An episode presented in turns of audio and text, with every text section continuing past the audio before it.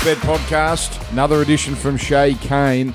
Joel, isn't it lovely that Sean has decided to join us this week after after happened week? absolutely You know, with all that's going on in the world, everyone seems to be a bit quiet. But last week I was flat chat, so my diary was full of uh, full of meetings. Sorry, guys, I, I missed probably the episode of the of the decade with big fun, with big? Gus. What about the, That- our that- guest today? We'll, we'll give Second we'll best give of this one, a, probably. A big, a big Yeah. introduction. Now, I'm not satisfied with Sean's response.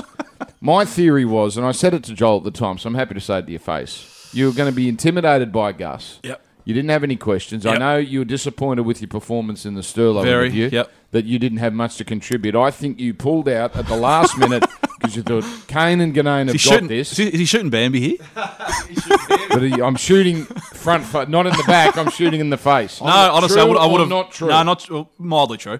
I would have loved to have been here, but you know, things happen. I'm about to shoot Bambi, which is uh, plural for Bambi, right? It's been a custom since we've been coming here, keeping our distance, mind you. We're Yes. at different ends of the house.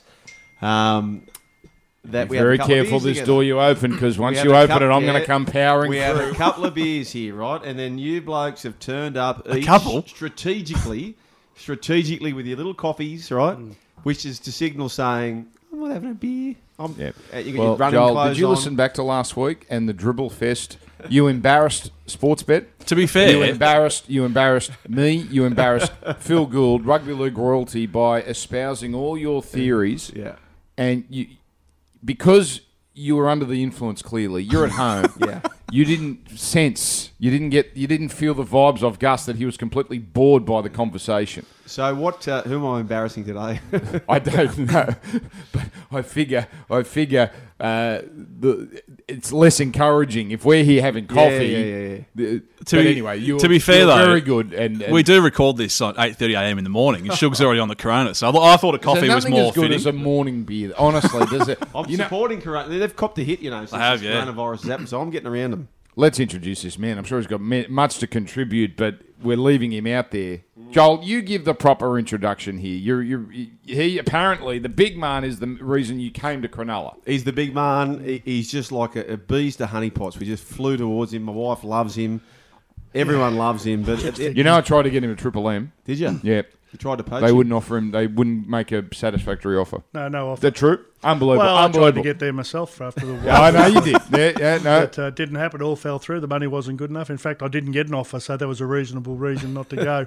Um, great to be here, Sean, uh, Dan, and, and Joel. Bug great luck. to be here. What are we dribbling Why on don't start on that? How did you get into the radio, Daryl? How, how did you become the Um, big man? This uh, this huge tsunami of followers. Well, mate, I'd, I'd, what happened? I'd, I'd finished playing football at, in 1987. We won a reserve grade comp with Penrith. I'd had enough, and um, I didn't really know what to do. So I got an offer to go back to Brisbane to coach the Broncos reserve grade. Wayne Bennett. It was the first year there in the comp. Was 88, and uh, I was a bit chuffed by it. I thought, geez, the great man wants me to be his reserve grade coach, and I've always thought I'd be able to coach. But I was dreadful. I got the got the ass after uh, three nice. quarters of the year. I, I finished the year out, but I was gone at the end of the year, so um, that wasn't good. And my marriage had split up as well at the same time, so it wasn't a good year for me. '88, and out of the blue, I got a call from Gus. Believe it or not, the bloke you had on last week, and he said, "Look, we're looking for a reserve grade coach. You want to come down and coach reserve grade at the Bulldogs?" Well, that was on the back of the Dogs winning the comp in '88. And I thought, well, that's a great opportunity. And my, you know, my private life wasn't all that flash. So I thought, yeah, I'll get back to Sydney because I, I enjoyed Sydney. And anyway, I came back. Uh, I was supposed to have a, uh, a rental place organised uh, by Peter Moore, but that fell through. And Gus was at the airport to pick me up when I got there. So it was just me and Gus. And I said, mate, where am I? Where am I staying? And he said, "Oh, look, the place has fallen through. You can stay with me for a couple of weeks." And year later, I was still there. I, I didn't pay any board; it was gold. You know, Gus's parents sort of looked after the place. Gus wasn't a good housekeeper. I was a better housekeeper than him, and I tried to do my bit, but that is like washing up. I didn't pay for anything, washing up and drying and that sort of stuff. But that that that lasted a year until I got the ass from there as well, basically. and ended up at, at Penrith. Gus went to Penrith, I think, at the end of '89, and I went with him. I wasn't coaching there, but I was an assistant coach, so all I did was get coffees and donuts, and I didn't do much, just hung around, and that, that fell through anyway. I, I thought, oh, well, that's the end of it. And out of the blue, I got a call from 2KA, which was a local radio Yes. station, at Penrith used Sponsor to at call. the time, were they? Yeah. Uh, yeah, they did sponsor They did the game. They did the Panthers games, They didn't they, they? did, and they did all the Panthers games. We went away. I, I think we did all of them. I don't know if we went to Brisbane or whatever, but we did most of them and went away and called the games. And um, Was Sando? Sando was oh, there. what a Brian great Sanders. man! Former traffic oh, man at Triple M for Yes. many, many Is he still doing it? no, no, Don't no, think so. no, no, no. See, What a great operator. Great operator, good motor racing guy too. Yeah, was he? I, I didn't know he was a motor racing guy, but he, he called the footy okay. There was him, me, and then on the sideline we had Robert the Beanbag Meekings. he was fatter than me, even though I'd been retired a couple of years. I, I plonked it on pretty quick, but he, he was on the sideline, and we, we just had a bit of fun. I, mean, I, I didn't really know what I was doing, but I, I just had a bit of fun with him, and, and that's how it started. Then I just got a couple of offers here and there, and ended up at 2GB, which has been I've been there. Well, I've been there twice. I've been sacked from several places. I don't know why. I don't think it's for non-performance. Just maybe Hadley didn't like me much. Um, but uh, and I've been back at 2GB now for I don't know, probably 12, 13 years, and it's been fantastic for me. I, I've had lucky enough to do the bit of television along the way as well. So my wage went from basically nothing to something I never expected to get for doing something I loved. But now that I've got the ass from nine, and um, nine are now owning two GB, and I- Oh, yeah, that's not awkward at all. this is the last year of my contract. I'm I'm sort of wondering whether where I'm going to be next year. So that triple M You're a offer free agent. become- uh, possibly. Mm, interesting. Dan hope not. go for you again. Interesting. Hey, well, it's not me. Be As you can tell, I've got a- I've some got no stroke at Triple M. Nah. I got to I got to save myself before I can try and get others No, on board. please. Mate, I don't want to leave, but because I've enjoyed my time there immensely. There's been a changing of the guard there. No Hadley, no uh, Bozo. Yes. So it has changed a bit, and it's and add to the fact of what's going on at the moment with no football, it's sort of very different.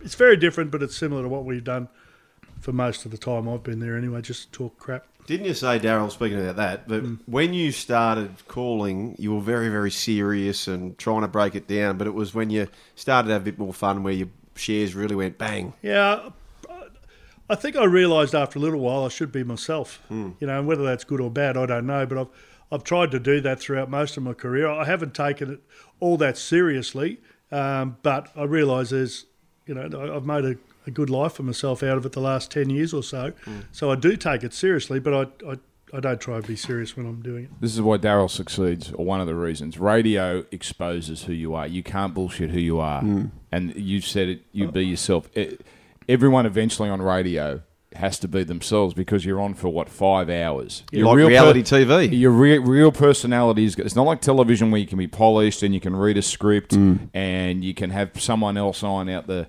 cracks, iron out the the, the, the, the creases, and that's why I think Daryl is so loved and a star because um, uh, you see who the real you, radio exposes exactly who you are. It, very punctual too, isn't he, Shawnee? We wake up this morning to a text message.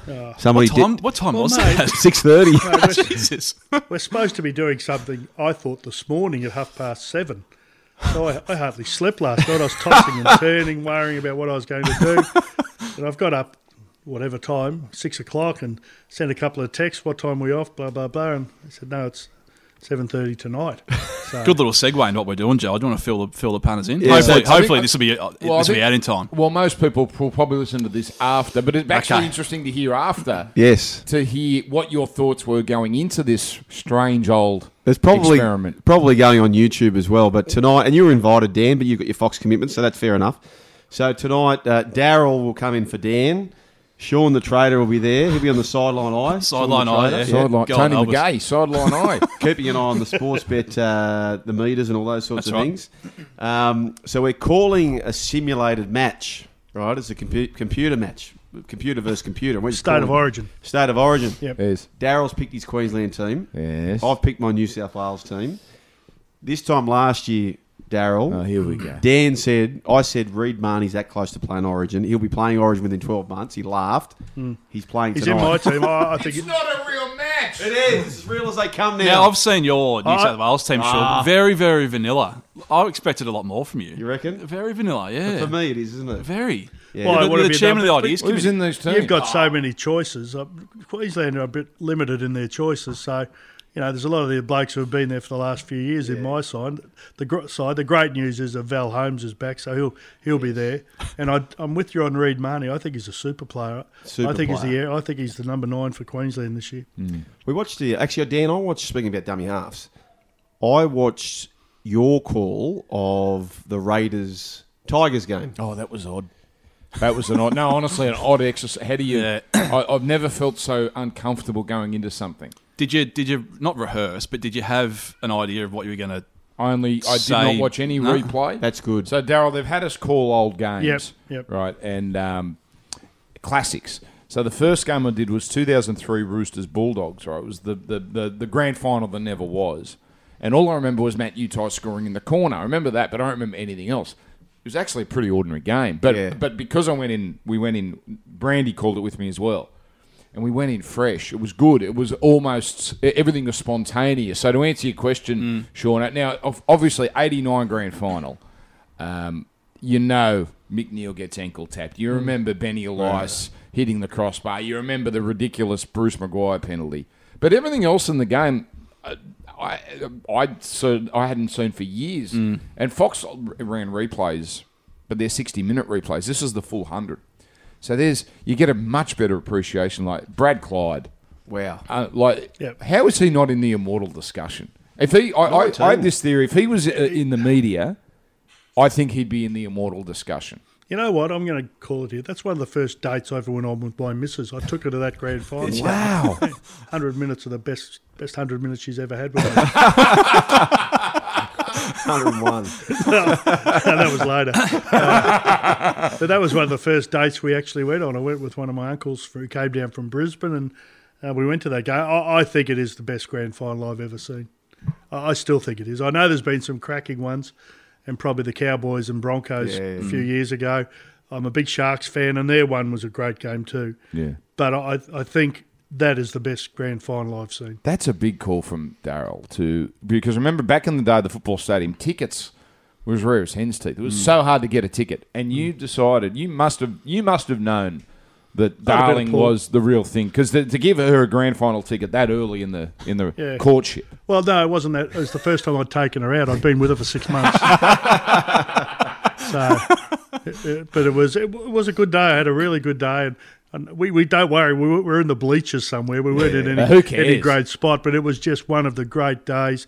And uh, as I've said before, I, I, I the game itself had everything, and you just described three or four different things that turned the game. Yeah. you know, in, in various ways. But I'm now a great mate of uh, Gary Freeman's. I've ended up working with Gary for an, for a number of years when I was selling poker machines. I sold poker machines for over over 20 years, and Gary was Can we talk about that later? absolutely Gary was part of it. And, and, and I've got to say, I, I never knew Gary. And then I, I met him once at a leagues club, Canterbury Leagues, after a game once, and I thought, oh, he's not a bad bloke. And then I watched him on the field, and he just annoyed the shit out of me, you know. And I thought, I don't like this bloke. I, you know, there's blokes on the field you just don't Yeah. like, but when you meet them, they're different people.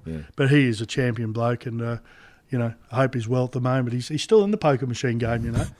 How do you sell a poker machine in the sense of, I mean, they, they all should make Yeah, bucket loads of money. So how do you differentiate it- one from the other? It was easy in the old days when uh, the machines, all the different companies, is probably, let's say there was half a dozen different companies. Every machine was pretty similar insofar as it made the same amount of money per month for the club. So basically, you sold yourself. Yeah. You know, you were not not selling yourself as in a, in a bad way, but you tried to get on with them, and if they liked you, they'd probably buy some machines off you.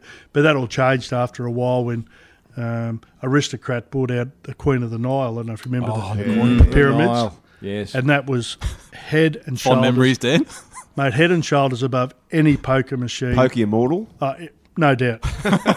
and it, and they went from being, you know, the same as you know the others like Pacific, IGT, whoever else were in the business, Olympic.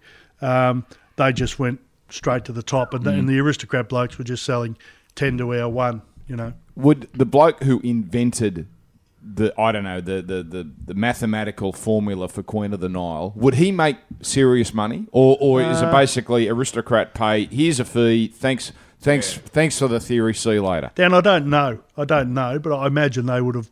It would have been someone working for them, I would think, who came up with the idea and the game, and uh, you would think he would have been well rewarded because you can go around clubs today and Still they're there. still there. Mm, still there. They're- and they're a very popular machine. You know, and in, but in those days it was ridiculous. Like, you know, ju- just pulling figures out of my butt here. A normal poker machine might make for the club, let's say three thousand a month. These were making fifteen thousand a month. Jesus. They were just so popular. And would you get a clip from the from the club of the of the tape, or did you actually No. just sell them the machine? No, we'd, we- we'd sell them the machine and we'd get commission from whoever we were working for, the poker Okay. machine company, you know, maybe twice a year. So it was good. Early days Mm. was great, but, you know, if I was working for Aristocrat, it would have been just party time. But we're a different mob and it was hard. It was hard work there. Anyway, I got out of it after 20. I was 20 years there. Jeez. Dan, Thoroughly the reason enjoyed I brought that up about Reed Mahoney, Yeah. Benny Elias, and you tweeted about this. Oh, what a game! I'd forgotten how What- good he was. He would kill it in today's game. Oh, he's a, he was a superstar.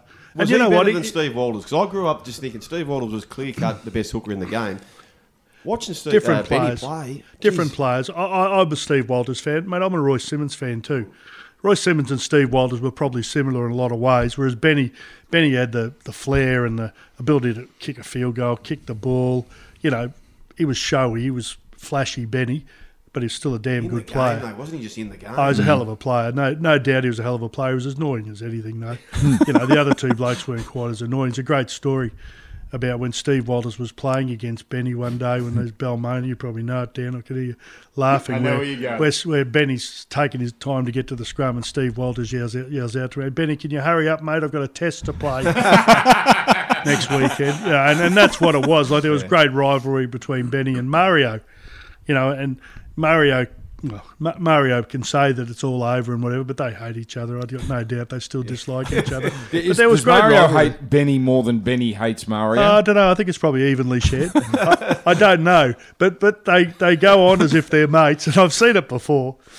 Or maybe been on the footy show. It might have been a number was of years that ago. was so awkward. Wonderful television. Yeah, well, it might have been where they said, "Okay, we're mates again," and then it just got, you know, because Benny Benny used to get the better of him verbally. I think used to annoy Murray. it was. It was great TV. So you said eighty-seven. You won reserve grade. Now you won the first grade with Canberra, didn't you? In eighty-four. 84, yeah. So what is it like winning reserve grade? Because I imagine a lot of people come in and out of the team. Yeah. You're trying to win a first grade, comp- but you're you're winning on grand final day. Yeah, I, I didn't want to be in reserve grade, and I knew it was going to be my last year. Graham Murray coached us in reserve grade that year. He's a great coach and a great bloke. Unfortunately, no longer Yeah. with us. Uh, the circumstances were Tim Sheens was first grade coach at Penrith in '87, and he brought out this time trial that you had to run every Tuesday night before training. It was two and a half k's, and the forwards had to run it, I think, in under ten minutes, and the backs had to run it in under nine and a half minutes, I think it was. And if you didn't do it, you got dropped down a grade. You couldn't play. Anyway, oh. long story, but I- they, I used to get picked in first grade most weeks, and then after I ran the time trial, I'd be on the bench for seconds. my, my time was that poor. I just I couldn't do it. And, but I did it on a couple of occasions, but that was with the help of there's a couple of young blokes who wanted me. Brandy was one, Yeah. Johnny Cartwright, Yeah. and blokes like that who, who you know, I'm not trying to, you know, wrap myself too heavily, but they wanted me to play first Yeah. grade, and they actually at times got behind me and physically pushed me, like with their hands, to run the, the trial. They did it a few times, and I did it a couple of times. But you know, it just ended up there ended up being a bit of a rift really between myself and, and Tim. And I, I, I don't I don't hold grudges with a lot of people, but I and, I, and I've, I'm over it with Tim. You know, I've moved on with my life, and so is he. But and I've had dinner with him since then, and, and whatever. But I, I think it was the beginning of the end for me with regards first grade play. So I played. bro, bro, he, he put me in a reserve grade too. Did he? Yeah. but I was a better player than you. But we can't social distancing. Did he? So you're dirty on Sheensy too? Ah, well, well, they won the I'm, comp, I'm so not I can't dirty complain. on him. I, I'm just I'm disappointed how it ended. I would have liked to have finished in first grade, but I finished playing reserve grade, grand final with, with a great coach and a great bloke, Graham Murray. There was a lot, there was a few blokes in that side, like um, Jeff Gerard was in the reserve grade Yeah. side. Uh, There have some young guns coming Brad through Izzard, too. I think, was Yeah. in the side. There was a few couldn't run the time, so we ended up playing Reggie's. He still does that tr- time trial, or he did in 2005. Yeah. And I'll tell you who was bloody hopeless. And it goes to show that these things don't always translate onto the field. Brett Hodgson was hopeless, right? he? Really? I, I would beat Brett Hodgson in every metric at training. And rightly so, he was the fullback in the team. So it's not all about what happens away from game day. Well, yeah. You know, like sometimes footballers are just footballers, and he was a brilliant player, Brett Hodgson, and Oh, yeah. deserved to be that fullback. Two players I worked with, Gordy and Wendell, ta- tell me Steve Renouf was one of the worst trainers they've ever seen. You imagine now with the time trial, he's probably that fast he'd make it anyway. But can you imagine if you set something uh, the same unique, the same standard for everyone, and he failed? You're going to drop Steve Renouf? Yeah. I wouldn't say that, Dan, because under Sheensy, there's a bloke called Matt Reek. Do you remember him? Yeah, he From- played for Penrith as well. He's a winger. he was the fastest player in the comp at the time by space, but he didn't get much of a go because he would come last by a country mile in the Hmm. two and a half k run. But this kid was the quickest player you've ever seen. Mm. You know, so I'm not sure that, that I I thought Sheensy changed his tune with that because it, it, it didn't help him. He, like the, the first grade side in '87, I don't know where they finished, but it was towards the tail, and they probably shouldn't have, or maybe midfield. I don't know. But we had, a, we had a pretty good second grade side. Went on to win the comp, but he left Penrith at the end of '87 and went to Canberra and started coaching Canberra, and you know had great success with them. But Penrith I- start not rose as well. convinced- I'm not convinced they, they did the time trial down in Canberra. He might have, you know, pulled his head in a little bit Mm. there. Maybe there was, you know, like Sam Backo. I think he might have struggled with it. Might have been a few others, but you know, he ended up going to Canberra and had great success down there. He's obviously a very good coach. Of course coach. he is. Very good coach. Now, people would be expecting punting stories, which we're about to get to, because Mm. Daryl, in, in about five seconds from walking in the door, Yeah. it was obvious that you are a desperate like the rest of us. I mean, I mean, you were taking tips from someone who you said doesn't. I said, "Is this inside information?" And you've gone, "No." I said, "Oh well, do they know what they're doing?" No, and yet you've backed the horse anyway. well, it was Aaron Marlin. well, I didn't want to name her. I, I, I respect and like Well, her. Dan, as, mate, you, I- I'm a as a general for a rule, when you get a tip for a 20 to 1 shot, Yeah. you back it. You I, have to. I, I'm You a have to. sucker for a tip. I, I love a tip. Like I even take some of Giles. Joel, I'll tell you a story. Joel's part of a syndicate that we've got locally here in Oh, how much regret, Dan? There's about much seven or eight of us in it. Coach Flanagan, or assistant coach Flanagan, I should say, he's in it. A um, couple of the Gentle boys, Coyne. uh, Coyne, and there's a few others. It's, it's not a bad little group. A lot of Well, pain on Sugar's face here. I'm- In the early to this. days, Be some good banter, I'm tipping. Joel has only been sort of dragged into it this year because we had a one of the members had to pull out, and so we, well, not we, the bloke who runs it, Dave Gentle, thought it'd be a good idea to get a replacement in, and that was Joel. I thought, oh yeah, let's get Joel, and he'll be fine. Anyway, within about I don't know a day or two of Joel being part of the syndicate, he tried to run it. He wanted things changed, that, that sounds right. and mate, every Saturday when no one does this, he sends in twenty tips, Twenty. I just About 20 the love on. I tips. forward it on. and then. They're all about two No, I like two that. I dollars like, ten. I like that tip sheet. No, I'm not going to. Mate, take you that tip take sheet. if you can have the tip sheet. They're all about two dollars ten. I, I think first week, two of them might have saluted. Anyway, No, the first we're, week was we're, a golden week. and well, they I thought- can't remember. Anyway, they thought it was free money. we're all blowing up. We're all blowing up. So this bloke's an idiot. Blah blah blah. He's tipped us all these crap horses. Later in the day, I, I don't know if he's had a couple of beers Ninety or percent not. have come from Sean the No, Trader. I don't care. I don't. I'm not blaming him. I'm blaming you because you give them to us Joel, take your punishment after like a man. after we've all had the worst day in the history of betting, he sends a tweet. Oh, how good's this? Got twenty five percent of the quaddy. he paid thirty six thousand or something. I said, this Mate, bloke, go. this bloke really pissing me So off. how many people in the punters club? That was about seven or eight. Okay. Peggy, He's still one in it, bloke's Joel? only got half a so- leg. well, He's got well, Have, nothing. have you, have you booted him, No, Daryl? no, or- well, well, hang on. So he's um, just spent the last five minutes waxing lyrical about my ill performance, right? Yeah. There's eight of us in the tipping I feel club, there's a right? rebuttal Do you know coming who's in. actually leading the punters club? Oh. This is how bad these blokes are. I'm leading it. Oh, jeez. Oh, talk about wood ducks. Yeah, well, yeah, we had a we had a fat weekend. You're just lucky one weekend you're back to winner. We've got some blokes who haven't back to winner about eight years. One bloke's the got worst, half a mate. leg. He's just had no luck at all. Peggy, he's just hopeless. Peggy smokes, drinks, does a lot.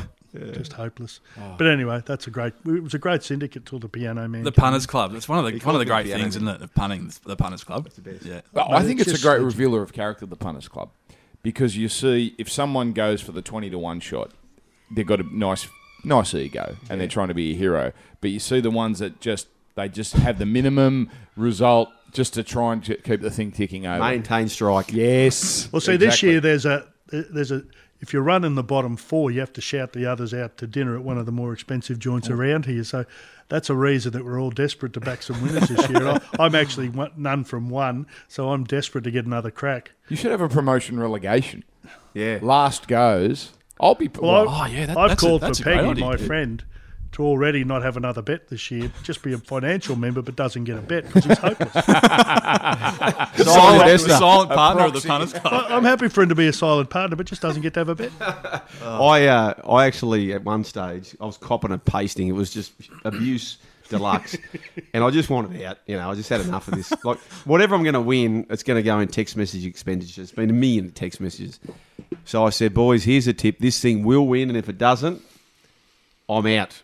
Right, and the bloody thing won. You can't believe I was so disappointed. in the win.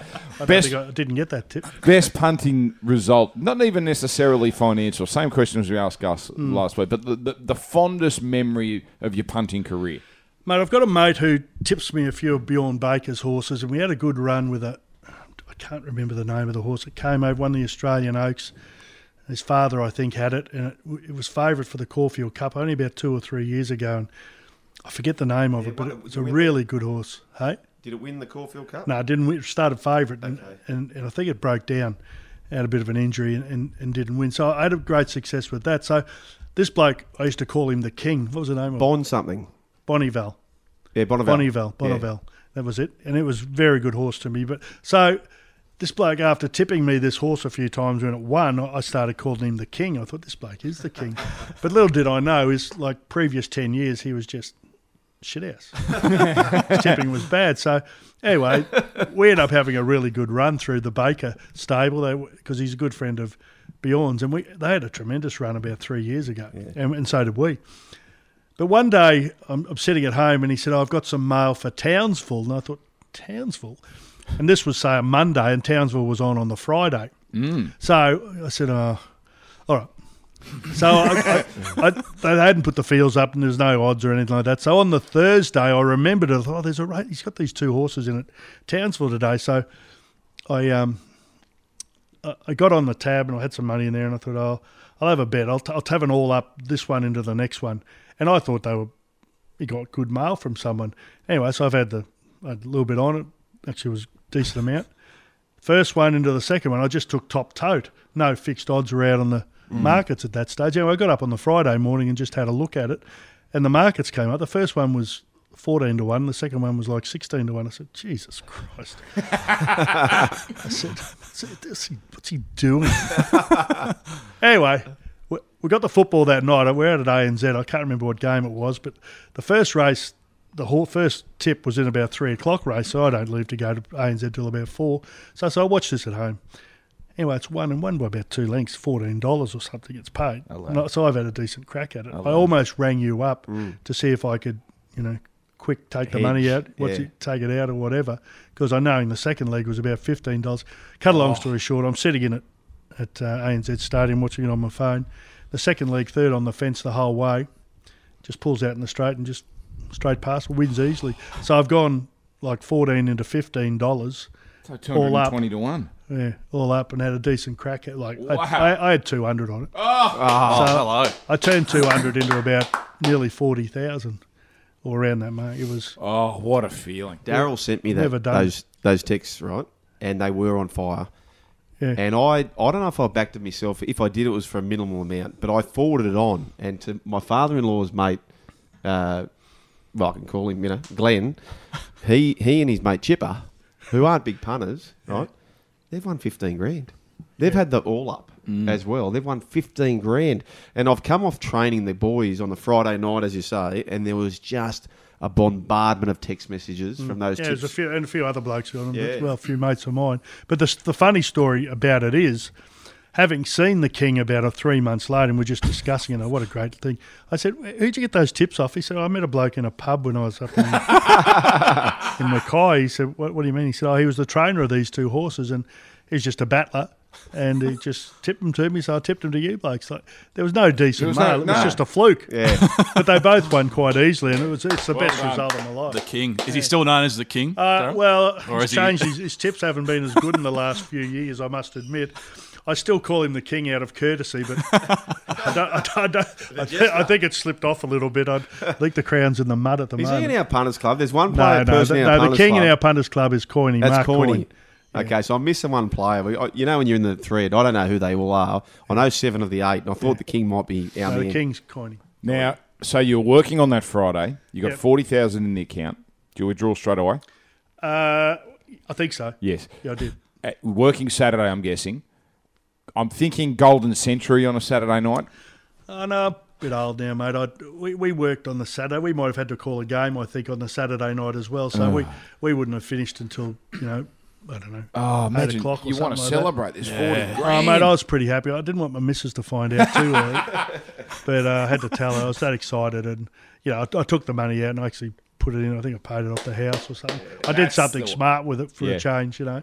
Hey, question for you, Sean, and also you, Joel. Um, Daryl talked about a tip there, and that turned out to be a bit of a fluke. But of of all the people that could give tips, owners, trainers, jockeys, people in and around racing, who, what sort of band of people do you trust the most when you get a tip?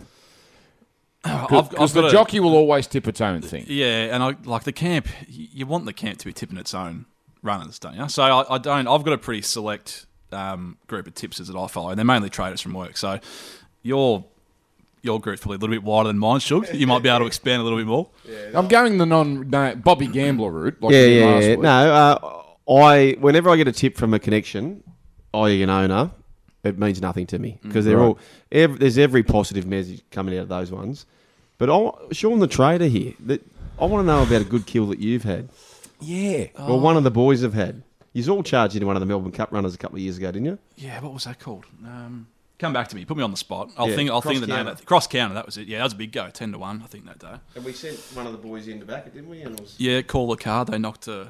So one of our boys, so he's that he's that well regarded. They sent him to the call of the card, right? He's that sharp, and to back whoever he liked for the trading team, and he backed cross counter. He was declaring it, and, and he was absolutely declaring it, wasn't he?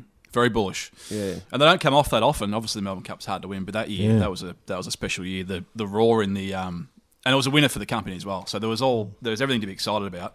But the roar from the training floor that day was something to. something Wow. behold. What a sports. Okay, so when it, when Sportsbet has a great day, I imagine Saturday would have been a good day for Sportsbet because they were all bloody 20 to 1, 40 to Rubisaki- That was a was a- suck of a day. Yeah, Rubisaki made things a bit more that of put an a even punch. put a small tarnish But like on a- a good ratings day at, at a radio station, no, it depends. If it's a great day, they'll take you out or they'll get you pizza or something. Please tell me Sportsbet lavish it up when you have a monster day.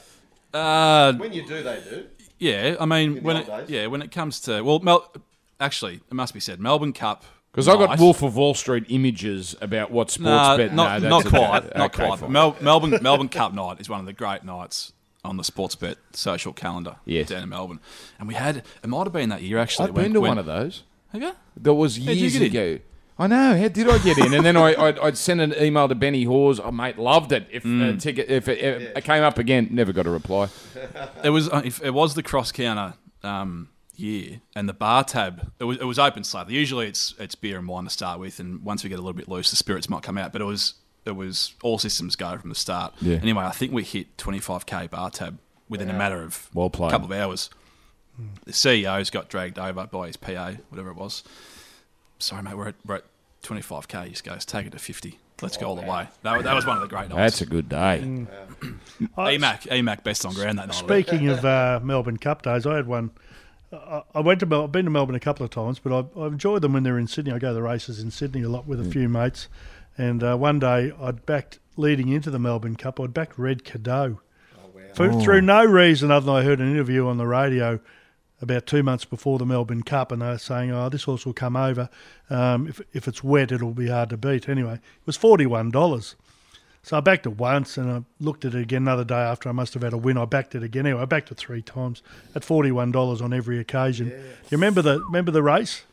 It, it the first time Dunedin beat Yeah, it. oh, I was on And the I- other thing. I was so lucky. I, I was on. I thought Red Cadeau. Would, I, looked I thought it had won. Please tell me you had each way. A little bit Oh, each way. I, I actually, mate, I had twenty dollars on the Quinella with Dunedin. So, oh! uh, it ended up being a nice result for Oh, me, but it sh- could have been so much better. And I, and I was actually at the races that day, and I, I don't know whether you blokes are like that. It might be the blokes I'm, I mix with because we will have start our first beer at about eleven, Yes. and by the time the race is on, sounds right. whatever time it is, you know, we've had twenty or something beers, and I, and I must admit, in the race, I had no idea what colours it was. I didn't know where it was. All I know was a close finish because uh, after the finish, like everyone's jumping up and you can't hear the race. No. I said to some bloke near me, I said, "What's that thing on the outside?" He said, oh, "It's red Cadeau." I said, "I backed it. I'm on it. I think it's won." and the photo took like forever, didn't it? It was, I don't know, right. four or five minutes ah. to come up with it. Anyway, it's got beaten, and I was filthy. But then I, I reckon it took me half an hour to work out that I had a Quinella with with the winner. So, and then I ended up okay, but I, geez, I was dirty. But then two days later, I had a horse called Emmeline, which wasn't a bad horse with a few blokes.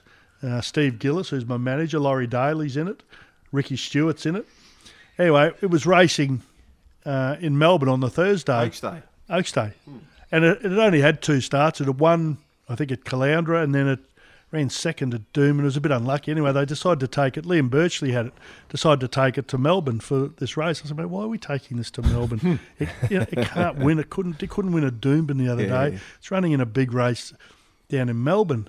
And uh, he said, oh, What it's price? a chance. What price, Darren? Sixteen dollars. Oh, nice. Anyway, it's one on the Thursday. We're, and we were so excited. We're all there. I mean, Take us through the race. uh, well, mate, it, through the race, it was, it was down the straight, straight six, I think it was. It was a decent race. It was a listed race, and um, it was back, and then it just started getting through. And at about two hundred out, we thought this is going to win. so we're jumping up and down like it was owning a race horse to win at Flemington. Yeah. On one of It's the big phenomenal days. in That's a big dream, day. It was just phenomenal because you're in the mounting yard. And, mm. you know, you're there, and there's James Cummings over there, and you know Freedman there, whoever, all, all the big wigs there. And I'm thinking, how good is this? you know. And the horse won. It was, it was brilliant. And then you get to go into the owners' little. There's a bar there where they take the winning owners in there to have a celebratory champagne or a beer, whatever you want. So we all went in there, and I had a decent go at it at sixteen to one, and I think most of us did. But Laurie, I said, "What'd you have in it?" Laurie said, "You know what? I forgot to back it." Oh, Laurie just loves the occasion. Laurie, Laurie's a champion bloke. Two, Just love the occasion. 2013, similar experience. It's Melbourne Cup Day, and I love the Melbourne Cup. My dream's always to be to win a Melbourne Cup. And we've got a horse called Salon Soldier running in the race, which is the second best race of the day. And what happens is the rules on Cup Day is you're allowed to go in the owner's enclosure the moment the race before yours finishes. The race before us is the Melbourne Cup. Right. So we're now bashing down the doors, right? So so we charge in there, and all the fanfare's going on, and Gay Waterhouse for Fiorente's won her first cup. Um, so anyway, we're looking around, and there's a lady in a green VRC vest. I said, "Where do I go to see the winner?" Talking about the next race. Yep. She said, "Sir, you've just missed them. They've all gone up there." So I'm absolutely shinless. Subtitles are needed, right? Surprise, surprisingly. So we get up there, and I- I've lost all the boys. And there's a lady, I'll never forget her name, Margaret, mid 80s, holding a tray of champagne. Hands me the champagne. I just give her a big kiss, right? Hmm. and she, I scull the champagne. She smiles, gives me another champagne. She said, "Sir, you've just won the Melbourne Cup. What a feeling!" Right? You got to run with that life. So I said, I said, Margaret, it's surreal. It, it, it- it feels like it hasn't happened. She says, go and enjoy it, sir. And it was the most sedate crowd. And I've met Gay Waterhouse before. So for me, I've got to get out of this room before Gay turns back up. She's doing all the media commitments. Yeah. So we're in there, blah, blah, blah, blah. Time flies when you're having fun. There's a small screen in the corner. I can't believe I'm in this winner's room, right? Small screen in the corner. And number five with check sleeves goes into the barrier, right? I said, guys, I've got to run. I'll see you at the party tonight. I've got another runner going on now, right? So around the corner they come. There's plenty of room for Cassidy and Cassie on Salon Soldier says, let's go. We've won the bloody race, mm. right? Boys are climbing all over each other and the boys take off. I don't know where we're going. And all of a sudden, I'm greeted by this oh familiar face. Margaret. Margie, Margie! Margie! Sir! not again. Two in a row on Cup Day. Another big kiss, another champagne skull, right? She said, I've been here for 35 years. I've never seen two in a row on Cup Day, right? I said, Margie, can I tell you a secret? Oh, please no, you didn't. I did. I said, can I tell you a secret? She said, uh, yes, sir, I'm the Vault. You can tell me anything. I said, I can't explain this, but for some reason, this feels better than winning the Cup. she said, go and enjoy it. It was the greatest day of all time. Um, What about you, Dan? Are you involved in the horses? I, I had my first purchase. When I say purchase, five percent. I I got involved in Breeny's operation because I always wanted. I always wanted to have a Richard Freedman horse because I love Rich, and I know I know he takes care of his horses and takes care of the people involved. So. Um, we got this thing that uh, it was seven thousand dollars for a five percent share, and it was just before I got punted by Triple M. So I got punted by them, and then they picked me up casually. So I I thought, oh shit, I'm in deep now. I've, I've, I've just spent seven thousand. I probably can't afford. But anyway, Prince George, we called it, and but there are a lot of wraps on it. But it did it. It, it, it needed a knee operation before its first run, and then I knew it was stuffed when it had to get gelded. I thought, oh, that's this- not good. That's not good. And then it had 13 runs for one second place. That was it. But I've just bought into another one, much less, much, uh, much cheaper. Another Bruni uh, Richard horse. So hopefully it comes good. But I'm only uh, Daryl. I'm only a late. I've always sort of watched racing from afar. My dad was a you know dollar trifecta punter. His thing was first with second and third standout. That was his. That was his trifecta bet. System. That was that his was his system. system. Yeah. 50 cents and obviously two combos. It was a dollar because that was back in the day before you could, you know, flexi or whatever it's called. Um, but it's only in the last sort of three or four years that I've actually started to get into it. Um, Do you have a punt? Oh, yeah. Okay. Oh, yeah. Oh yeah. Oh yeah, P- and particularly now, Daryl, given there's no sport to bet on. Yeah. So I'm waiting eagerly on Saturday morning for these blokes to send me a tip sheet. I had a fat day two weeks ago and not a single collect on Saturday, and I thought, oh well, that's that's racing. No, but I've had some good Melbourne Cups, and um, uh, you know, it's done all right racing because no one ever finishes in front. Nah. Hey, Daryl, have you got a system? Is there a system that you No. sort of go to? No. Uh, well, okay, well, y- yes and no. I back number sixes Yeah. for some reason, uh, and I don't know why. I just do. Whether if, the, if like I'd, I'd, you know, particularly at the moment we're sitting home, not much to do. I, if the dogs are on, I'll just back number six, Hmm. whatever price it is, and hopefully it wins because I know it's a crap bar- barrier, and Good it should always be a decent price. I think the boys will say that that it's the number one's overshot. So many Yeah. people, it's it's unders. Over but Sean, if yeah. you're in a pub, right, mug punting away, having a few beers and looking at the screen, Yeah. is there a staple rule for the punters out there, or no, no, there's not. Keep the money in the pocket is the rule, but it's a very hard rule to, to stick by. I remember once I was in the car with my dad, and uh, it was Saturday morning. I think he was driving me to cricket. So I I was- met your dad once. yeah, he likes you. Oh, that's good. Yeah. Thank you. Does anyone not like you? Uh, the odd one, yes. Yeah. Why? Why is that? How? Do, how does such a lovely man like yourself get into these? Maybe I annoy the Beefs. crap out of them occasionally. I, well, I No, try I don't not, think I it is. try to stay away from it. I don't like all the bluing and stuff, but you know, You f- well, seem you to know what find it's a blue like. or two. Sometimes when you, you know, I when sold you're in the a dodgy media poker or machine whatever, back you, in the you day. rub someone the wrong way, and it, you know, that can happen Yeah. in the written media. there's and the, some wars we- out there, isn't there? oh, there's a lot, mate. I mean, there's a, there's so many agendas out there. It's incredible. I introduced two people who clearly, obviously knew each other, and I said, "Oh, blah blah blah," and I can't name them. This is blah blah blah, and it turns out they are mortal enemies, mortal. And there's so many of them, isn't there? But it, it happened from when I first started in the media, Joel. I, I, I you know, I, was like the old days when I from playing. And after a game, you go and have a couple of beers. Like we'd finished doing the commentary or something at six. I said, "Can we go and have a couple of beers somewhere?" And no, they all just went their own separate ways. And I thought, "Oh, okay." And Yeah, now I'm the same. Like I've been doing it for so long now. Yeah. I wouldn't even consider going and having a couple of beers after. out. Just straight home. It's a funny thing. The Sydney media culture is it's just full of feuds, whereas in mm. Melbourne, I've noticed they have their Barneys, but then they sort of kiss and make up very quickly. Like hmm. Eddie had a had a real red hot crack at Tony Jones the other day. That was great. That was great. but then the next that day they're all Yeah, they're you know chummy, yeah. they're all chummy. It's So, okay, Well, they're so both on Channel that- Nine blokes, though, aren't they? But but it, uh, like there was another one. I remember Neil Mitchell and Eddie had a massive hmm. stink, and then the next day it was revealed they had lunch at the Flower Drum and everything was this- fine. well, I'm starting. I've got the protest signal going here.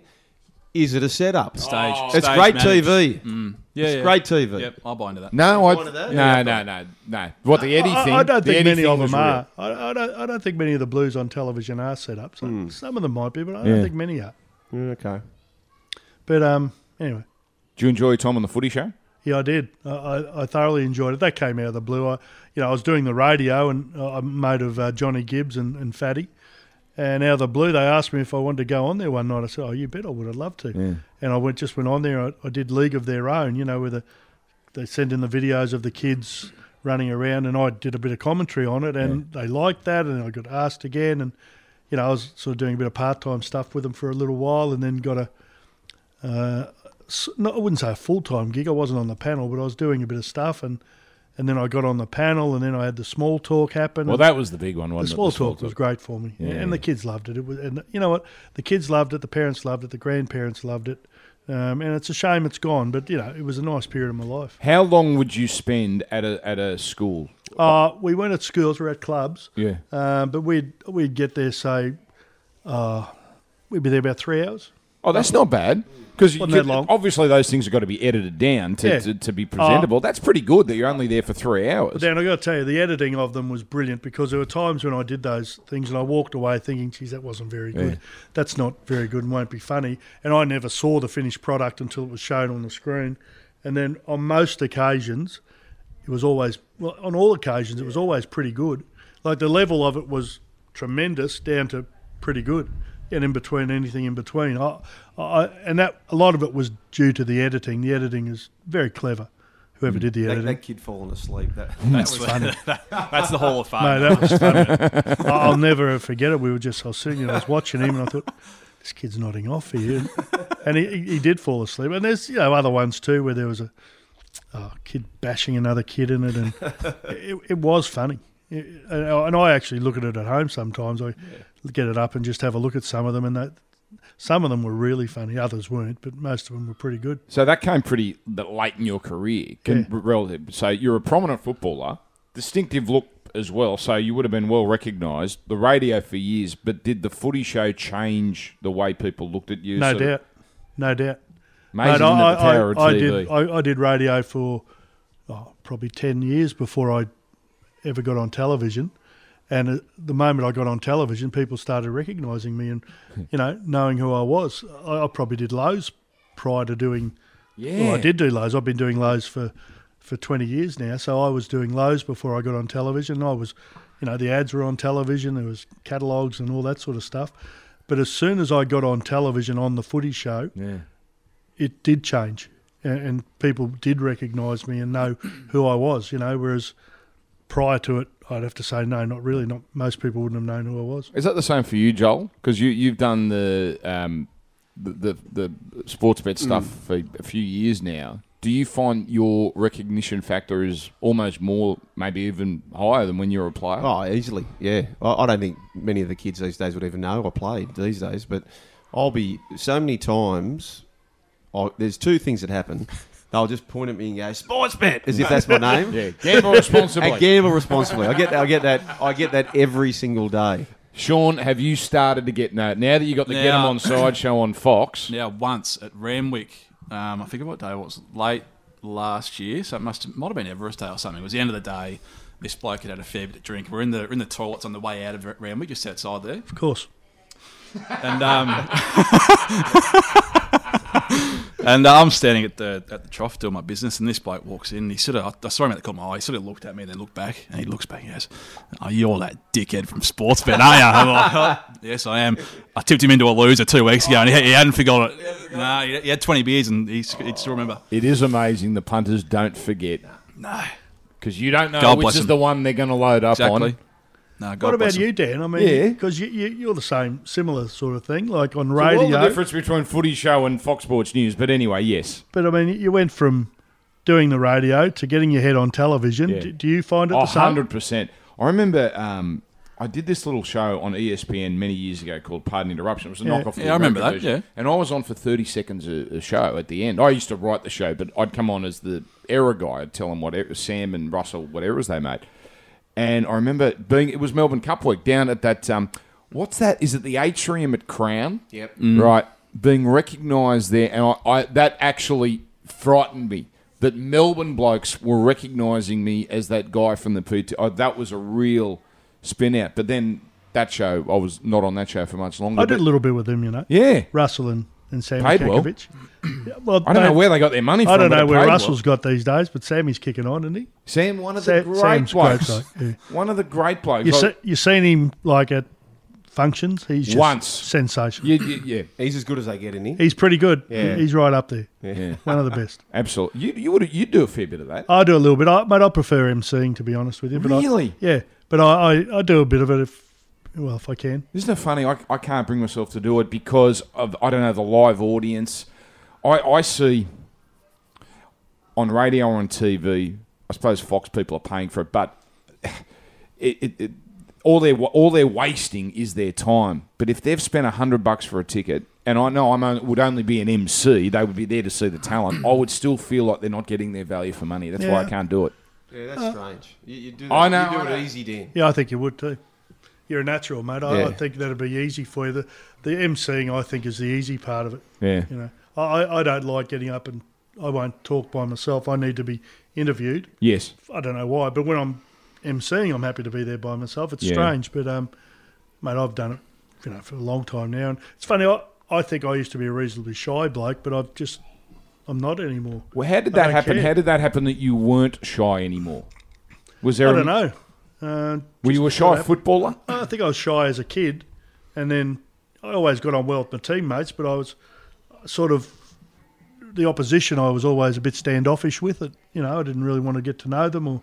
And when know did it change, well. Daryl? When you started your media career, or Probably, before that? yeah. I, I, probably when I got on the radio a little bit, I, I changed a bit, and I, I just realised that, you know, at the end of the day, you have got to be yourself, and and I thought, you know, and it doesn't worry me getting up and speaking in front of someone, unless it worries me if I get up there and I'm not funny or I'm, I'm, I'm not interesting or I'm just crap. That would Yeah. worry me. Mm. But I, I, that's why I like having someone else there because if it goes no good, I blame them. Simple. Best thing anyone ever told me was that ninety. They like they said, don't worry about what people think, and it holds a lot of people back. They said ninety-five percent of the time they're thinking about themselves and their own mm. family. So Daryl, you're thinking about yourself and your own family. Dan's doing the same. Sean's doing the same. So therefore, they don't have capacity to be thinking about your blunder or what you did, and they, they might bag you out at the time. Mm. Yeah. they might hammer you on social media, but the moment they've done that, they actually don't give a shit. It's gone. You think about the front page of the paper today. You'll read it, and the moment you've even read that, and that's the front page of the paper, mm. no one actually gives a shit. Yeah, I, I think that's right. Uh, you know, there's always going to be, you know, whatever percentage of the people don't like you for whatever reason. Yeah. But if you can have more liking you than not liking you, you know, I'm happy with that. I, I used to, you know, worry about what people. Thought. I was going to say you seem like the little sort of bloke that it would actually, it shouldn't, but it might affect you a bit. Yeah, it used to really worry me what people thought, and I didn't like negative publicity. I don't think anyone does. No. Um, and I didn't like it, so I, I, you know, I don't try and be too outlandish in what I say and things I do, but you know, just sort of try and be the big fat jolly fellow and, Hmm. and play that part, you know. And I, and I must admit, I'm actually good at it and I find, enjoy it. Yeah. find some of the feedback quite funny. Like, obviously, I don't get it to any any level that you blokes would, but you know that bloke chiming in, oh fuck up peanut. You know, I, I, I actually I actually enjoy it. Like they, they're just punters at the end of the Yeah, day. these they blokes. are. But there is something about human nature. You could get a hundred nice messages, but you get one negative. Yeah. It's the only one that sticks in your brain. Mm. Yeah. It's true. But as long as you go in knowing, listen, especially Twitter, God, that's a sewerage. That's a sewer. Uh, you, you go in knowing, especially if you're a you know a personality or a commentator, you, you're gonna cop Well, it. Are you I- gonna go like it's, it's a, you're gonna so if, as long as you go in knowing that, you should be fine. Yeah, I do have a Twitter account. I don't use it all that often, but I just like to have a bit of fun. I have a crack at Peter Psaltis and, blah, blah, blah, and others and things. I just try and put something funny in there. But I've got a I've got a rule on Twitter. If I get they bag me and I think it's fair dinkum and bad enough, I just blocked them immediately. Salty's prolific. He, he'll tell you where he is every single day. What he's Oh, doing. yeah, he's mate. the best. I'm here calling the so I'm doing. Did you ever see the photo of him on the trotter? Doesn't he hate that? It's the worst photo. He looks like a big boiled egg sitting on a trotter. I don't see that. Have I'm you got that that? I've down. got it. I've got it with me. It's on my phone uh. downstairs. I'll show it to you later. He hates it, and and I'll get Jared Daffy, for example. I get on well with Jared. He'll sort of write something. I said, Jared, have you seen the photo of Salty on the trotter lately? he said, What photo is that? And I'll I'll just, oh, here it is. I'll just post it for you. Oh, no. And he just hates it. Is that dead set him on the trotter? It's him. Him on the trotter. So you've done the two GB stuff for God knows how long, twenty years. Yeah. I'm finding out now it's bloody hard work. I, listen, we all it's a dream talking sport for a living, right? And talking gibber for a living. But I'm doing Fox have got us doing this sort of quasi radio show, and it's only three hours. And I find at the end of it, it I'm drained. Do you, do you go to work? Is it a job, or Oh, do you no. actually? i- Is it is it a, almost a pastime that pays well? Yeah, no, um, no, I'd say a pastime that pays well. I, I would like the football to still be on. I, I like the mix we had of doing Yes. bit of gibber, a game, and then probably finish, or maybe a bit of gibber afterwards. Mm. I like that mixture. Now we're just doing gibber the whole time and talking about you know coronavirus and its effect on NRL and all that stuff for a little bit. Like we do five hour shifts Saturday and Oof. Sunday. I don't know how you've done it for that long. Talking. Well, because mate, the, the secret to the success of that show was, was probably Hadley. With all due respect, Yeah. he, he's very clever, and he's one of those blokes you either really like or really dislike. I'm not sure which one I'm on. You've been on both sides of that, haven't yeah, I have been on both sides. um, but he, he he was he's very talented in what he does, and and the the amount of gibber that has come up on that show is just relentless. And we and you know the stuff we obviously double up on, triple up on, Yeah. you know quadruple up on. It happens, might happen three or four times a year. We might talk about various things, but you got to. for some reason, it it works, and it has worked for a long time for him, and that's Mm. that's what they did. It's actually started up. Gibbsy and I left uh, 2UE to go to 2GB, and I think it was 2000, and Hadley stayed at 2UE, blah, blah, blah. Anyway, we were calling the football. We tried to call every game we could, and the ratings were terrible. We, we rated really poorly, and then eventually Singo brought over the crew from UE to GB, Hadley, Bozo, Peter Frilingos. Uh, I think Blocker started with them then. And then they were successful. They were outrating us. We were calling games and they weren't. And Hadley's always stuck by that. That's one of the greatest achievements in the history of radio, being differential. To win the football ratings without football, wow. Yeah. Well, it made us look bad, and I thought. Yeah, but they were killing. ABC as well. It's yeah, not like they the- were, and it was.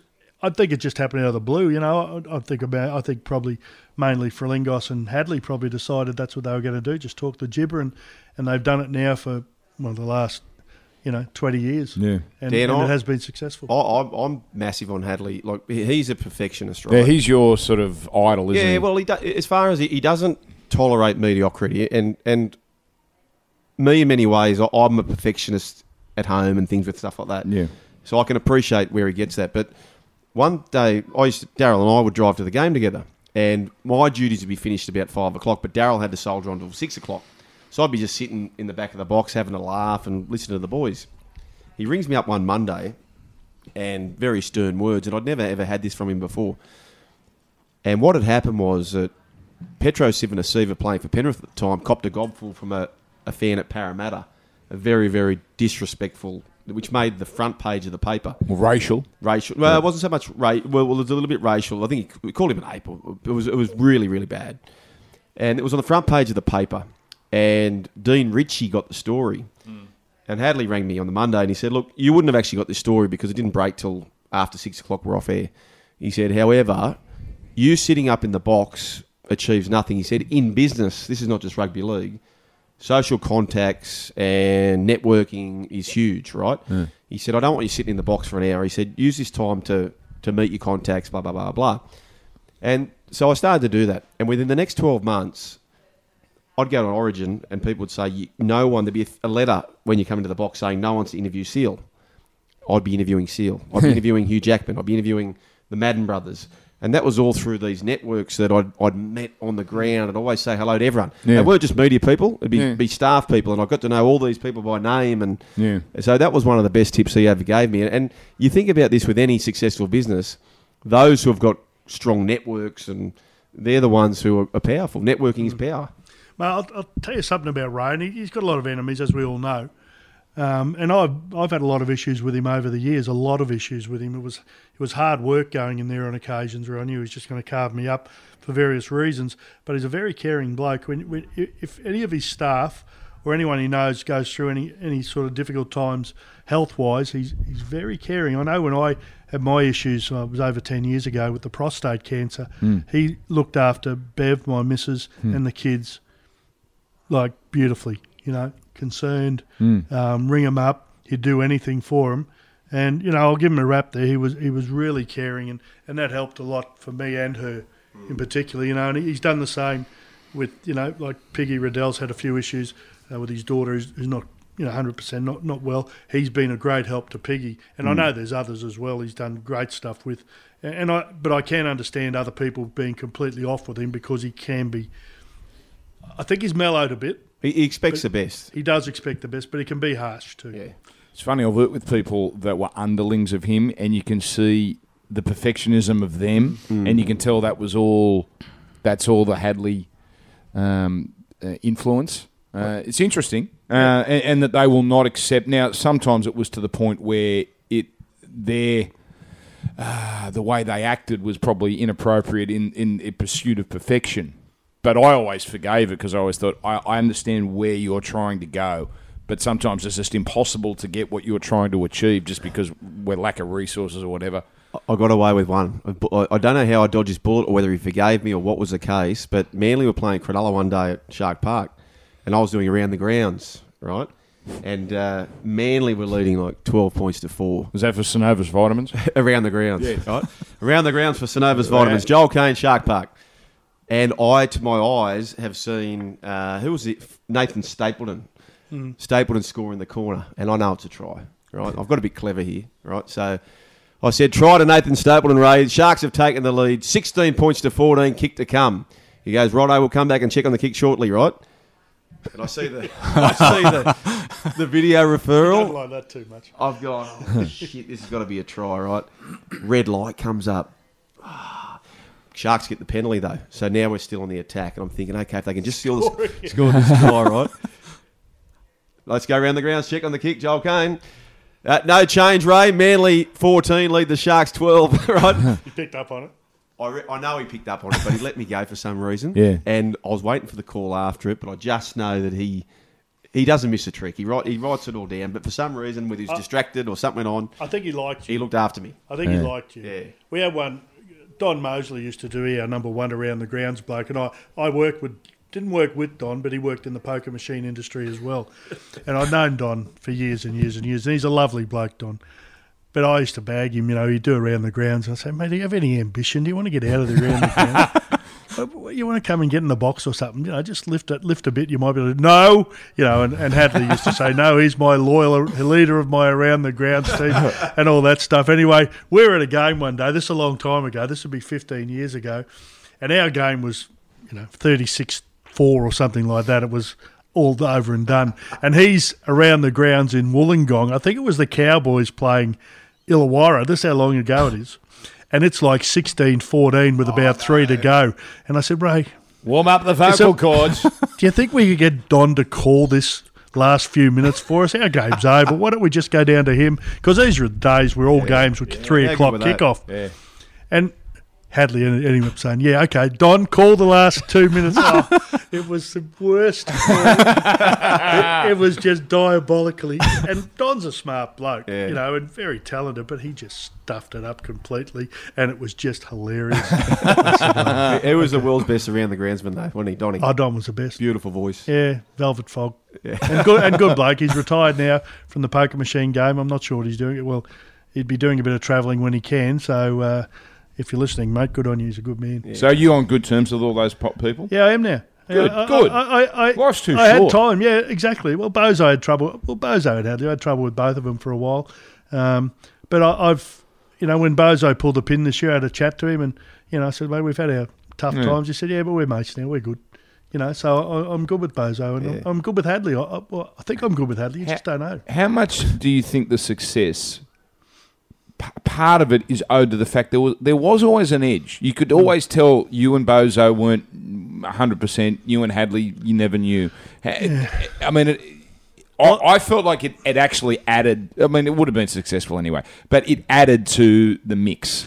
Yeah, well, I mean, I don't know. I, they, they sort of, and as much as they wanted to be serious, they're quite funny blokes. Mm. And and I, and I must admit, I have, without again trying to wrap myself, I had a pretty good rapport with both of them Mm. on air, with regards, you know, the crap we spoke about, and Yeah. and Bozo's laugh and Hadley's quick wit uh, blended in pretty well with what I had to offer, I think, and and, and we. You know, ended up good. You know, and Blocker was there for a lot of it as well, and Yeah. and Blocky's now at, at Fox. You Yeah. know, with you, and and you know things things change, and, and now Bozo and Hadley are, are both gone from it, and it they had I can't remember how many years, thirty three years or something doing it, and it was very successful for them. But um, there, there were times when I must admit I went home thinking I'm not happy here. I don't like it. You know, I'm not. I don't. I don't want to be picked on and that sort of stuff. And I, I thought there was stages where it was relentless and didn't need to be. Um, but mate, in, as I said, the last four or five years I haven't had words with Bozo, Hadley, None Yeah. of them. It's been good. What did you used to listen to, Sean? Because you're a bit younger than us. Yeah, You, uh, and, and I- I've got the Victorian background as well, obviously. So during my sort of upbringing, it was mainly AFL oh, God, you're until I got those into the people. game where, where Yeah. league sort of took over. No, I'm sorry, Um, I asked. I know. Who, who was down? I missed who, out on the who gold. did you listen to down news. there? Who was? Like Rex Hunt was probably the he was the sort of voice of, of AFL back in the day. He was Odd good to listen human. to. Odd Yeah, human. very very strange. Yeah, Is he? Rex told us a story. So we were Odd down there. We were down there in Melbourne for I think an Origin, and it was Sterlo, Rabs, and myself. I think we did a Dead Set Legends down there, and Sterlo was with us, and we got Rex Hunt in the studio. And Rex was wrapping himself. This is office before we went to the oh, wrapping himself deluxe, and I could just tell Rabs was giving that look like, like, are you fucking serious? And Rex said, I'll never forget it. He said, I've been getting complaints from the MCC members because my call is that quick. I'm calling marks before they have a chance to see them take it. And he wasn't joking. He- There wasn't humour. Uh, and Rab, anyway, walks out after the interview, and Rab said, What about the fucking ego on that? well, one of our rabbits? He's one of the great survivors, isn't he? oh, mate. He Can we get him next week? He's a No, he's bloke. no. He said no. He's not- I don't know. We have to discuss this off air. Oh, okay. Has he got issues with sports bet? No, no, no, no, no. He's good. Well, he might have issues with me. No, no. I'll have to give him a ring. We had him. We no, no. no I don't no, think no, so, we I had him lined up for, for a function with Billy Birmingham. Yeah. But then the coronavirus cancelled it for us. Oh, you. Oh. So anyway, Mate, I worked with Billy Birmingham. yeah. We did a couple. Of, we we did a summer show that went for about eight years. After the footy finished, they decided to keep it on. So I worked with Billy Birmingham. Um, Richard Callander was there for a while. We had a Yeah, he's number a of character. Le- different. Uh, Levy was there. Hey, hey, whoa, hang on. No, he is different. He, well, We're he gonna can cut rap that open. himself. He can rap himself, Richard, and drop a name. Surely you know that. I worked with him once. It was on, on the Thoroughbred Racing Channel. Uh, Russell Barwick tipped me in as a fill-in just for once, and it was the easiest show I ever did because all I did was just have to say, "And uh, race three, the such and such stakes," and Richard would talk for five minutes. It was beautiful. I had to do no research. I had to do nothing because I know nothing about racing. And I thought, I don't mind working with Well, this bloke. Richard would That's go. Well, we had. I think he was only on for a year. Malcolm Johnston was on. Yeah. We had a variety of different people on there. Um, I'll tell you, Richard would go head to head with David Morrow. Would be a good clash. Can they drop a name? Thirsty's one of the great. Names. He seems like a great bloke too. He's a good Thirsty. man, but he will be in a conversation. You'll say, "Yes, I went out to lunch the other day with uh, Shane, and we'd all be sitting there like Piggy, me, and Levy." Said, "Sh- Sh- "Shane, who's Shane?" Ward. oh, okay, okay, fair enough. You went out with Shane Warne. He, he can drop a name. Thirsty. He's one of the greats. But we had a lot of fun there. Um, uh, what was Gibson? Gibson, Mike Gibson Mike was on the show. yeah. Unfortunately, passed away Yeah. a few years ago. Mike was on it, and he, he was good. Yeah. Mike was just a he knew everything about everything. You know. I did work experience once um, uh, with him at this was two GB in about '98. So this is when it was busted ass. It was at Sussex Street. The building was falling down. They were raiding nothing. So that was in the glory days of Jones and um, and Laws. I think was still and Zemanek. So 2UE was flying. Anyway, Gibbo took me. He was doing this new show called The Back Page. He said, "Oh, do you want to come with me down to uh, Fox Sports?" Yeah, I'd love to. Anyway, he's got this beaten up car, this fucking awful car. This like this old Torana that, and he could see that I was looking at it, and and he could see in my mind I'm going, this bloke's been an icon of our business for twenty years. you get. And he goes, mate, I find it's better to punt it than to spend it on cars.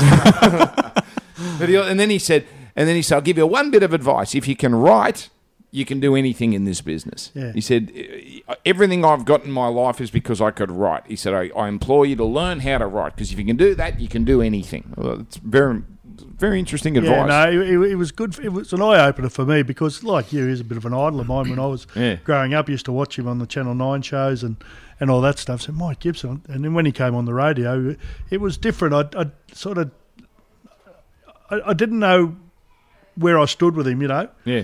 And Billy Birmingham was on the same time, so that might have been the difference because Billy was just bursting into various different voices and whatever. He's just hilarious, Billy. I haven't seen Billy for a long time. I No, don't know me what too. he's doing. haven't seen him. Yeah, I used to work with him all the time at Triple M, but um, that was three, four years ago since I've last seen him. We better wrap this up. Uh, the big man's Been going for a while, haven't we? have been. Have we got? Can we tip people into something? And don't tell me Russian table tennis for Christ's sake. By the way, can I tell you? I this is my desperation of gambling. I started um, uh, playing around with the stock market, but with fake money, right? Hmm. So I found this website that gives you fifty thousand to start with, Fake money. fake money, monopoly Boring, money. mate. I don't want to. Play. Oh, fun no, that, because I, no, no, no. I thought let's see if I can play this, and then I might get into it real. First, first trade, I've made six thousand dollars or something. I thought, how good's this? I was broke fifteen minutes later. So you put the whole 50, 50 on something. You got I've, the I've, I've like four or five stocks. Anyway, so I wanted to do it again. Oh, you need another email address. So I had another email address, another fifty thousand. That was started on Thursday night, uh, Tuesday night. Got it up to eighty-one thousand. Thought, hell, no, I'm a natural. This is. then I plonked it on natural. I shorted natural gas. Don't ask me why. I was broke. Really? Forty-five minutes later. So that's my. And you Shauna- ga- and you gave up. well, I'll put, have to find a third email address, and I'll go around Oh, okay, again. Sorry, yeah, right. But have we got a tip, Sean, for the for the He's listener? on the. You probably hear Shug in the background. He's on the blower to one of our Sydney traders to get some mail for um, Champs Day too. So I think stand by. Is he coming? No. Anyway, um, we spoke about punting Yep. Stories, Daryl. What about during your playing days? I heard Gus tell a story that Bulldogs team in '88 they had a thousand on themselves at ten to one to win the comp. Yeah. Did you have a punters club where the boys used to get uh, around themselves and Not really. We, we in the early days, I, I can't remember betting on the football in those days. I just probably wasn't happening, and it's a long hmm. time ago. You know, now I, I finished in '87, Yeah. so the, I, I don't think they were betting on the football in those days. They might have had the the cards. You know, we had the starts and the eight eight games or whatever. You oh, for, pick the winners. Yeah, Pick the margins. with, with, the, with a start. There was always starts Yeah. involved in it or whatever. Johnny Croucher with the. But uh, we, um, mate, in the old days at Penrith, we had some blokes who loved to punt. Royce loved it. Yes. Uh, Johnny, not Johnny Jones, uh, Jimmy Jones, and others. And there was a bloke called John Ryan who is no longer with us either, who was a winger, rugby, played for Australian rugby, and Penrith got him over to play for Penrith. And he loved to punt as well. And we'd often go over to after training to Penrith Trots, were just over the road from Panthers there from the stadium yeah, yeah, yeah. and have a punt there. Oh, and I'll never forget one night I went, I took 50 bucks to training.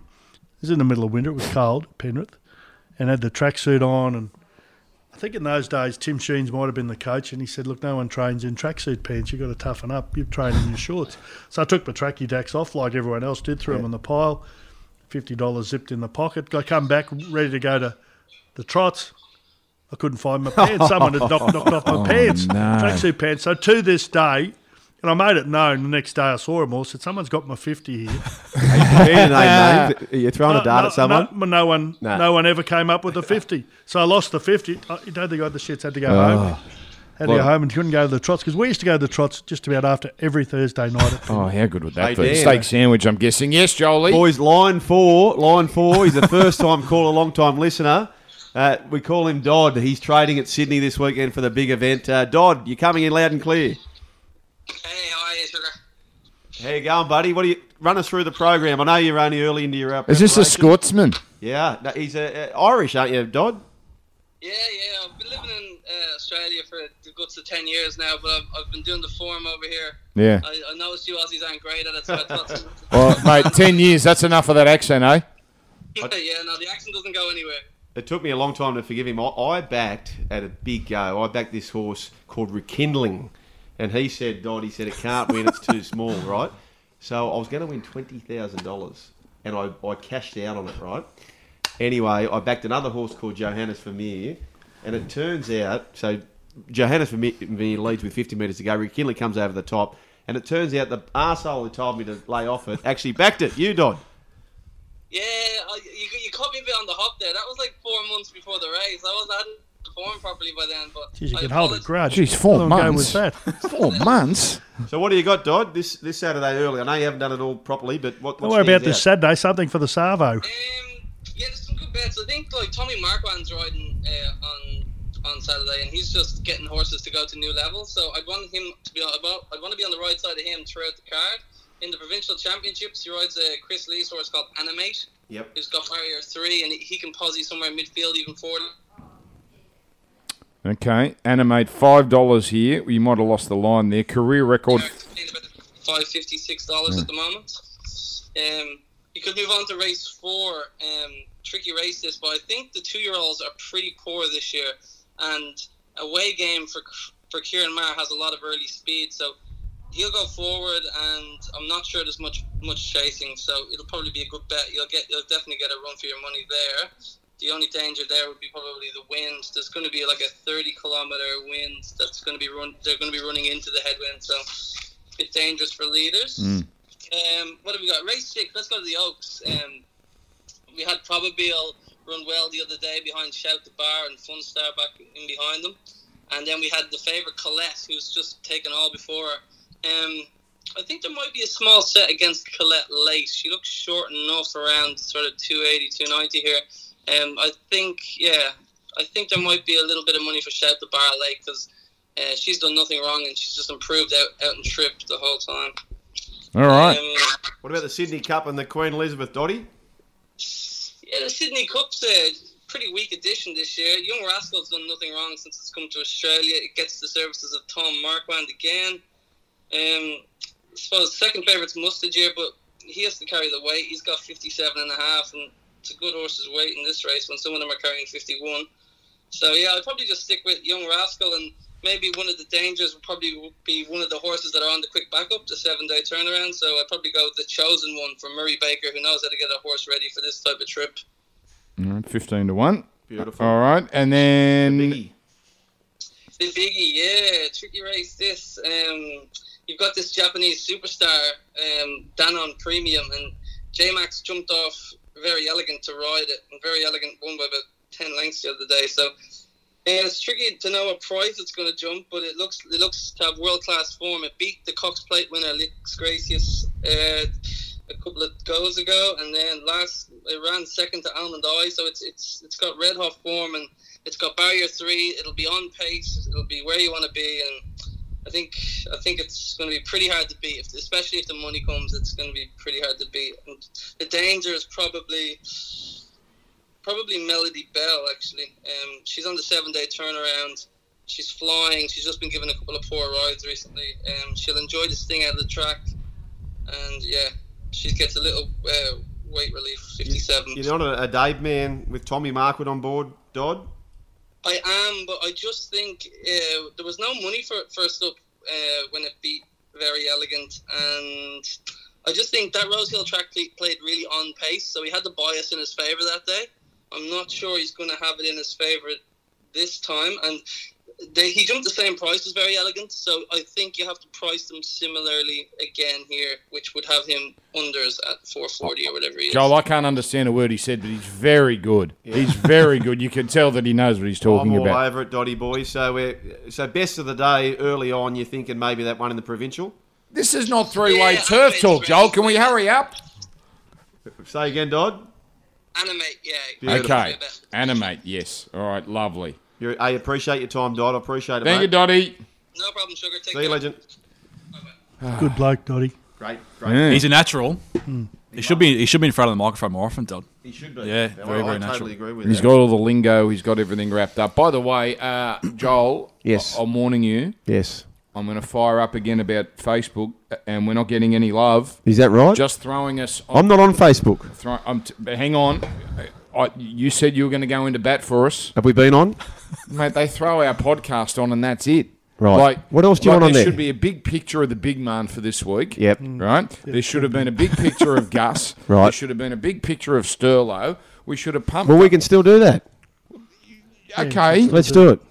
Get a big picture of all of us. That'd be a good idea. I mean, this man sells himself. Yeah. Yeah. And Okay. poker machines. But, but but you know what I have noticed, Sean. Uh, you know, I've noticed if you throw Hammy in a podcast, you'll get plenty of love. That's the first thing. And and you're doing something with Hammy and two of the I, others. I, I'm on every three or four days. Oh, every I, I went through this Facebook thing, and here's this. What do they call it? The outsiders. or Give, something? give give me something. It's talking about Give the. me Uh, something. It's giving. It's it's worth having a listen. Actually, it, it talks about the sports that are on at the moment. Belarusian hockey. How do I get to listen to this great interview? Do I just go to podcast app or something? Yeah, do Get them on on side. We're called. Get Yeah. them on side. Okay. Get them on side. Subscribe.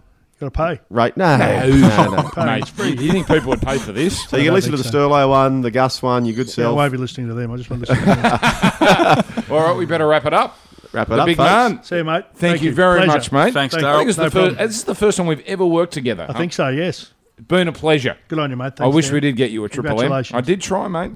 Yeah, no. I did try. You still came up with duck egg. Nothing. Now, Hey, you, pick you the wanted score five- tonight. mate. Who? Pick the score tonight in our Origin match. Oh, I haven't even given that any thought. Queensland will win. I'd say it'd be a big mark. I'd say by 38 28. So that'll be on Facebook from uh, High seven o'clock scoring tonight. Origin. A high scoring origin. All right, thank you, Joel. Thank, you. Sean. Nice See to you, see you back. Thank you, mate. Goodbye.